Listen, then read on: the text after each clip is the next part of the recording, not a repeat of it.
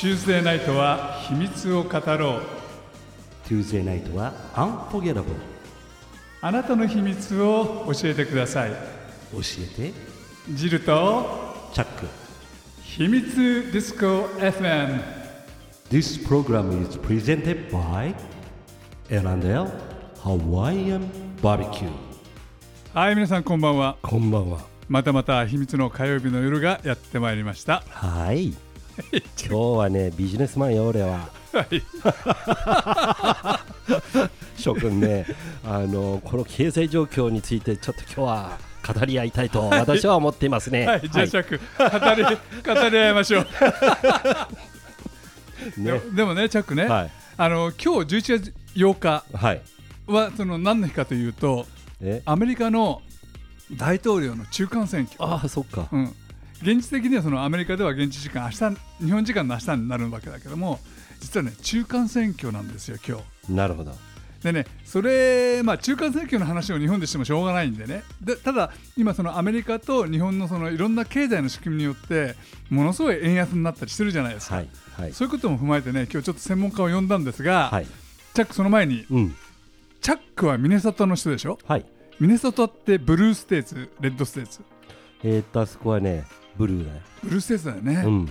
うん、真ん中辺、合衆国の真ん中辺ってさ、うん、赤いのにもかかわらず、うん、なぜミネソタはブルーステーツなの？なんでだろうね。あ、リベラルの人が多いんじゃないかな。うん、そうなんだよね。ミシガンもそうじゃなかったかな。そう、ミシガンもブルーステーツ。そうだよね。うんうん、さあ、赤になるか青になるか。雰囲気は青。いや、まあ、いろいろ我々がほらコメントするようなあれじゃないからあれですけどね。いやいや、雰囲気は ね、まあ明日になればね、うん、大体の予想っていうのが分かるんでしょうけれども、うん、ただ今その大統領選挙で大きな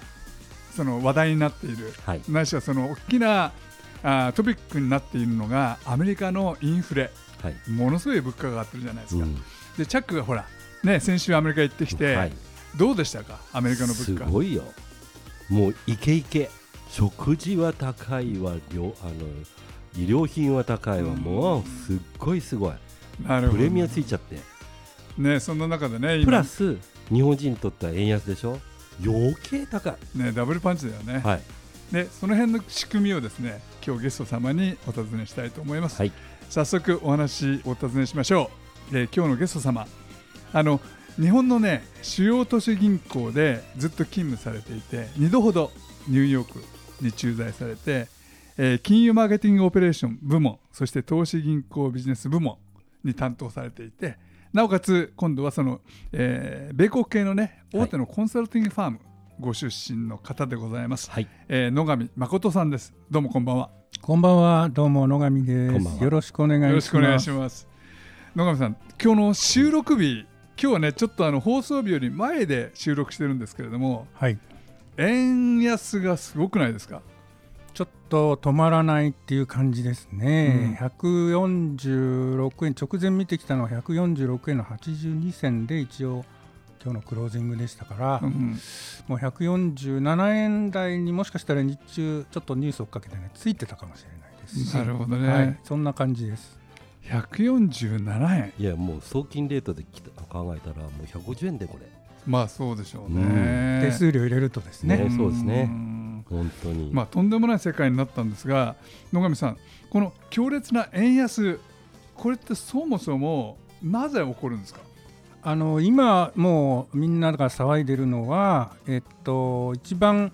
この外国為替市場で、大きな取引が行われやすいアメリカと日本の金利差が開くと。はいはい、アメリカは、どちらかというと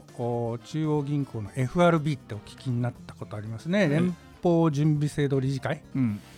この組織で、議長さんパウエルさんもインフレを抑えることに躍起と。うんで、まあ、そのために利上げをしますと。はい、またやるぞと。この前、0.75 でしたかね、政策金利を上げましたけど、うんで一方で、今日本の日銀総裁黒田さんは、はい、日本とアメリカは違うんだと。うん、で日本は、ベースの経済がまだ全然強くなってないということを金利政策っていうのを日銀がやるわけですけれど、親分としてはそこを重視していきたいということで、昨日だかもどっかで、今ワシントンに行ってるんですね、今この日は今日ので、継続しますとこういうふうに高らかに宣言しているので、金利差がどんどん開くと言ってお金が金利の高いドルの方にどんどん動いてる。なるほどね。いうことでドルが買われる。そっか。ということです。円を持ってる人はどんどん円でドルを買っていく。そういうことですね。ということですよね。構造的にはそうです。なるほど。日本のその金融政策、今お話があったんですけれども、日本はどういう政策を取ってるんですか。日本は、金融政策っていう意味では今足元ではとにかく俗に何年か前から言われてゼロ金利政策、金利を下げると、いうことをもうずっと言い続けていて、でそれによって経済を少しでも企業活動とかですね、金利を下げるとお金が取りやすくなるし、活発にさせて景気を底上げして、その結果、物をみんな人が買うようになって、で物価が上がっていくと、望ましいよね、そういうふうにしたいよねと、その目標がの 2% の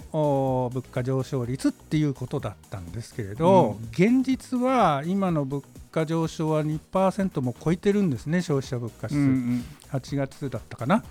ですけれど、その原因はどちらかというと、円安が回ってきたり、それから今ウクライナ侵攻が起きていて、エネルギーとか物資ですよね、ウクライナ産の小麦、世界の市場を占めているあんなものも値上がりしてますので、そういう、インフレっていうのはこの物価が上がり続けることを言いますけど、コストプッシュ型インフレだから、日銀として描いていた 2% の物価上昇っていういい姿ではない形で今物価が上がっていると、こういう状況だと思います。そのいい姿ではない物価の上昇、よく聞く言葉で悪いインフレ、インフレというか円安のことをよく悪いインフレ、円安とか悪い円安とか言いますよね。悪い円安、いい円安、それには関わってくるんですか。基本的に日銀の黒田さんは悪い円安、いい円安っていうと誤解招くので、そういう表現はしないと言っているんですけど、今コストプッシュインフレをもたらしてるっていう意味では、いい円安ではないですよね、おそらくね、そういうことが言えるんじゃないかと思います。誰も世の中、ネットとか見るといろんな人が書いてるんで、いいとか悪いとかって言ってますけど、いずれにしても今いい状況ではないということじゃないでしょうかね。チャックね、だってこれ今ほら日本が門戸を開いてね、外国人が今年の10月11日から入ってくれるようになったじゃないですか、外国人にとってはもう買い買いでしょ、爆買い買い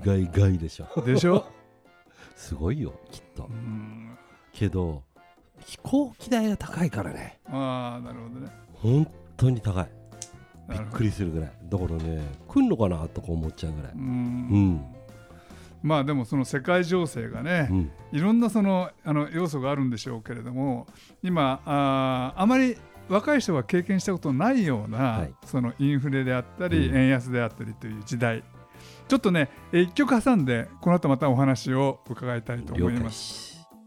野上さんね、ちょっと調べてみたんですけれども、アメリカの2020年のアメリカの新卒の大卒ね、の年収、平均が55,260ドル、145円換算で約800万、アメリカの新卒よ、すごいね。それに対して2022年4月入社の初任給の統計は大卒で21万854円、平均で年収272万円、もちろんね為替のレートがあるのかもしれないけど、この差、我々がどうでしょう野上さん、我々昔の初任給から考えて今の人たちの初任給ってそんな変わってないような気がするんですけど、うん、そうですね、うん、これってでも昔私が最初にアメリカ行った時も存在していた格差で、うん何が原因なのかっていうとアメリカはどちらかというと今日本でも話題になっているジョブ型つまり専門ある程度のところで、最初に各フロアに郵便物を配るワゴンをで配ってたっていう担当の人がその後頑張って、アメリカの有名な銀行のトップになったとかって昔結構ありましたよね証券会社とか、うんそういうようなアメリカンドリームを追っかけつつジョブ型って専門で実績を上げていくという姿でそれによってどんどん給料が上がっていくとで上げざるを得ないよねということでもう来てますので当時でも単純に比較すると日本の平均給与と比べればアメリカならばアメリカ合衆国の、私も向こうに行くと採用部下をしなきゃいけないので調べると開きがあるっていうそもそもの日本はその俗に言うパートナーシップ型って言われて、企業が家族だったり社長が、お母さん会長がお父さんみたいなねで年功序列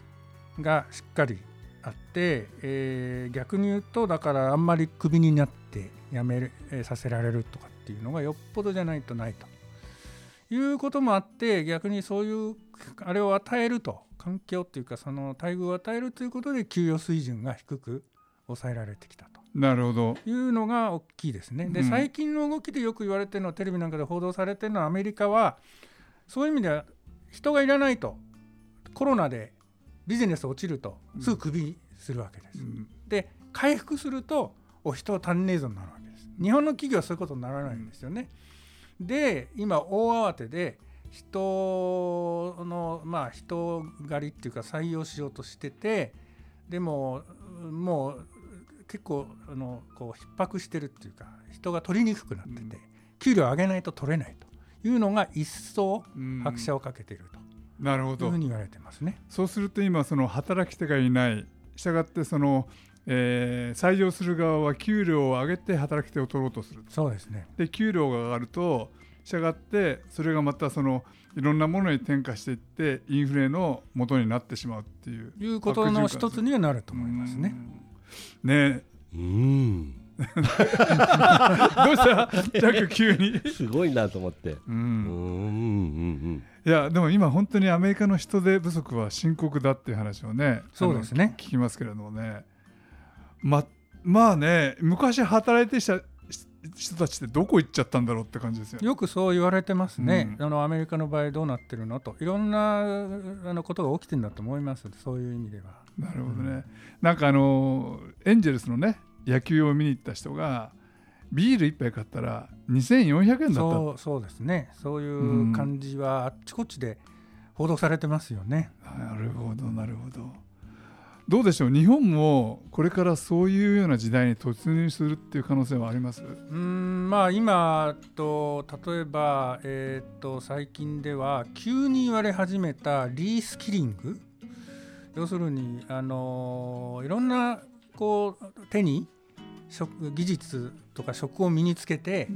その雇用を活性化してそれによって経済を活性化したりそれから雇用を活性化するってことは日本のいろんな意味での技術力を高めたりしようって岸田総理大臣なんかも言ってるわけですよね。でそういうのが本当にどんどん進んでいけばさっき言ったジョブ型に整ってくるでしょうし、そうすると結構一番日本人で見るその専門職ってバカみたいに高いなってこの前大谷翔平選手が、年俸契約して日本人の、大リーグ行った中で最高って言ってましたけど、普通の人も結構高い給料ベースになっていく可能性はあると、で逆に言うとでも使えないと辞めさせられちゃうと。なるほどね。いう構造は徐々にですけど進んでいく可能性はあると思いますね。より欧米型になっていく今はそういうあれはあると思います。そのリスキリングっていうのはこれ自分のスキルをもう一度学び直すというそういうことを一般的な例えばどっか企業に入っても自分はそれを学び直して例えば独立するとかそれから起業するとか。日本はアメリカの大手の大学っていうか要するにハーバードとかプリンストンとかの IB リーグで、一番優秀な人は何を卒業したらやろうかっていうと、まあ、よく昔から言われてるのは自分でビジネスやると、うん、でも全然違うわけですよね。なんか大手企業に入ってっていうのは日本はそうなんですけど、だからまあそういう動き今やっぱり学生のその新しいベンチャーだとかっていうのはまだまだだとかですねいろいろ言われてるっていうことも関係してるかもしれない。そこをもう少し力をつけると、うん、日本で例えばちょっとずれますけど研究論文のなんか何日か前にテレビで言ってましたけどやっぱりその優秀な研究論文の数が評価されている数が世界で順位がどんどん日本が下がっていると。ああそうなんですか、はい、昔はねだって日本は論文の数がすごい多かったっていう話を聞いたことあるけれども今はいろんなところに抜かされてるっていうことですよね。あそんなこともあるんだと思います。なるほどね。どうでしょうチャックは経営者としてねいろんな人をその採用するにあたって今の野上さんのお話っていうのは参考になりますか？なります。チャックマイクの前でやるねなります、うんはい、でもねうちはねテストをちょうどやるのよ、うん、共通テストみたいなそれをやってまずは本質を見つけてこれで適材適所に置いていくって感じでやってますんで例えばそのなんていうんですかねスペシャリストを作るまあある意味ね、うん、専門職を、うん現場の管理がうまいのかそれとも経営がうまいのかとかっていろいろ分析ができるんでそういったような採用の仕方をしております。ちょっとね話がねそれるかもしれませんけどそれって多分私の、もう私ここまで年食っちゃいましたけど、うん、イメージから言うと子どもの時からの教育の仕方あるいは育て方にもなんか変えるべきところがあるんじゃないですか。あると思います、うんね、日本の教育の仕方やっぱりいい部分を伸ばしていくということを先生だけじゃなくて親御さんもよく見といて、はい、でなんかこう一流の塾行って一流の学校通ってじゃない人も出てきて、そういう、まあ、進み方生き方、うん、あるいは育ち方もあったかくこうサポートするような世の中の見方とか、うんはい、それがあって、まあ、アメリカなんかかなりそういう風だと昔から聞いてますので、はいうんうんうん俺はこういう技術を身につけるとかこういうことをやりたいなとか、まあ、技術を身につけるのか技術を身についた人をうまく連れてきてやるのかいろいろあると思いますけどねだと思ってるんですよね。なるほど。じゃあ例えばそういうその技術を身につけた例えばその自分の強みを身につけた若い人が今の例えば日本の金融機関に入ってきた時って中でフラストレーションを感じたりするでしょうしね、うん、で逆にでもそういう人は日本の金融機関に就職しないでしょう ねそうするといい人材がね、うん、そういうこともあると思います。日本から出てってしまうってことがありますよね、はいはいまあ、それが円安と直接関係するかどうかは、まあ、ちょっとわからないけどね、はい、女性のタイプライターのうちかなんかも本当に早いよ、うんうん、もうそれだけでも専門職って感じでなるほど、うん、日本にないもん、うん、そういう人ってまあ、ちょっとじゃあ円安の方に話を戻しますけれども野上さん生活者にとっての円安のメリットデメリットっての簡単に教えてください。円安になれば、うんまあ、デメリットの方が日本の場合は直感多いのかなと。例えば海外旅行するのも、うん、ドルを買える円のお金がいっぱいいるわけですよね、うん、でそれはジャックさんとかさっき海外移動される場合なんか特に外貨両替のとこで響いてくることだと思いますし、さっきちょっとお話したコストプッシュインフレって言われてるんですけど輸入価格が相対的に為替で高くなっちゃうドル建ての部分が、うん、ということでそれもインフレ要するに物価が上がっちゃうというデメリットの方が今は感じやすいかもしれませんね。逆に言うとメリットはだからその逆で外貨資産だとか外貨ベースで仕事をしたり企業運営をされているところは、そこで収益が上がったものを円に持ってくれば増えるというところは、そういう意味ではメリットということかも、個人の場合もありますし企業の場合もあるっていう、そういうことじゃないですかね。なるほど。ちょっとここで1曲を挟んでまたお話を伺いたいと思います。野上さんね、はい、今更聞けない恥ずかしい質問をしていいですか？どうぞ。なぜアメリカの経済がこういうことに対して基準になっちゃうんですか？なるほどね、経済力っていうのをどういうふうに判断するかっていうのはありますけれど、引き続きアメリカが、経済力を世界に、影響を与えるっていう状況がまだまだ大きいっていうのは、実際の例えば、取引の行われてる使われている通貨がアメリカドルって全世界で流通している通貨の4割以上と言われてるんです、統計では。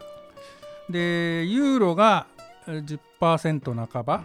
で日本円は約1割と、こういうことから言ってもそれが言えますし、日本にとって言うとアメリカの貿易相手国の中で世界の貿易相手国でアメリカトップクラスで、中国がちょっと一時期多くなったりしてるんですけど、それからの対米投資国ってアメリカに投資している外国の中で日本は、トップなんですね。要するにアメリカの経済力を使って、ビジネスを進めようという動きは変わらないので、3年連続らしいですよ。なるほど。でそういうようなことがあるので、世界にとってもそれから日本にとって、さっき申し上げたドルが流通が高いっていうのは別の表現すると基軸通貨っていう、いろんなものを決済するための通貨っていう表現もさっき出てきたUS ドルとかね、ユーロとか、日本円もある意味その素敵なんですけれど、その通貨価値が要するに政治とかそういう混乱とかがなくて安定しているというところが、その基軸通貨にもなっているというもう一つの理由。なるほどですね。いや今日のお話はね、なかなか今更聞けないことを、なるほどって思っていただけたんじゃないかなって気がします。これ1個分かんないと次が分かんなかったりね、そうですね、関連したことが分かんないから、基本中の基本を今日はいろいろ解説していただいてですね、皆さん分かったでしょうか？かわいい少しでもご理解に役立てれば嬉しいです、ありがとうございます。すごく簡単に説明していただいたんでね、分かりやすかったと思います、ということであっという間に時間が来てしまいました、早いですね。今日一応いろいろ教えていただいた先生、もう一度ご紹介したいと思います、野上誠さんでした、ありがとうございました。そしてお送りしたのはビジネスマンのチャックとジルでした。またにバイバイ。 This program is brought to you by Elanet Hawaiian BBQ。 アロハ、アロハ、マハロー、チャオ。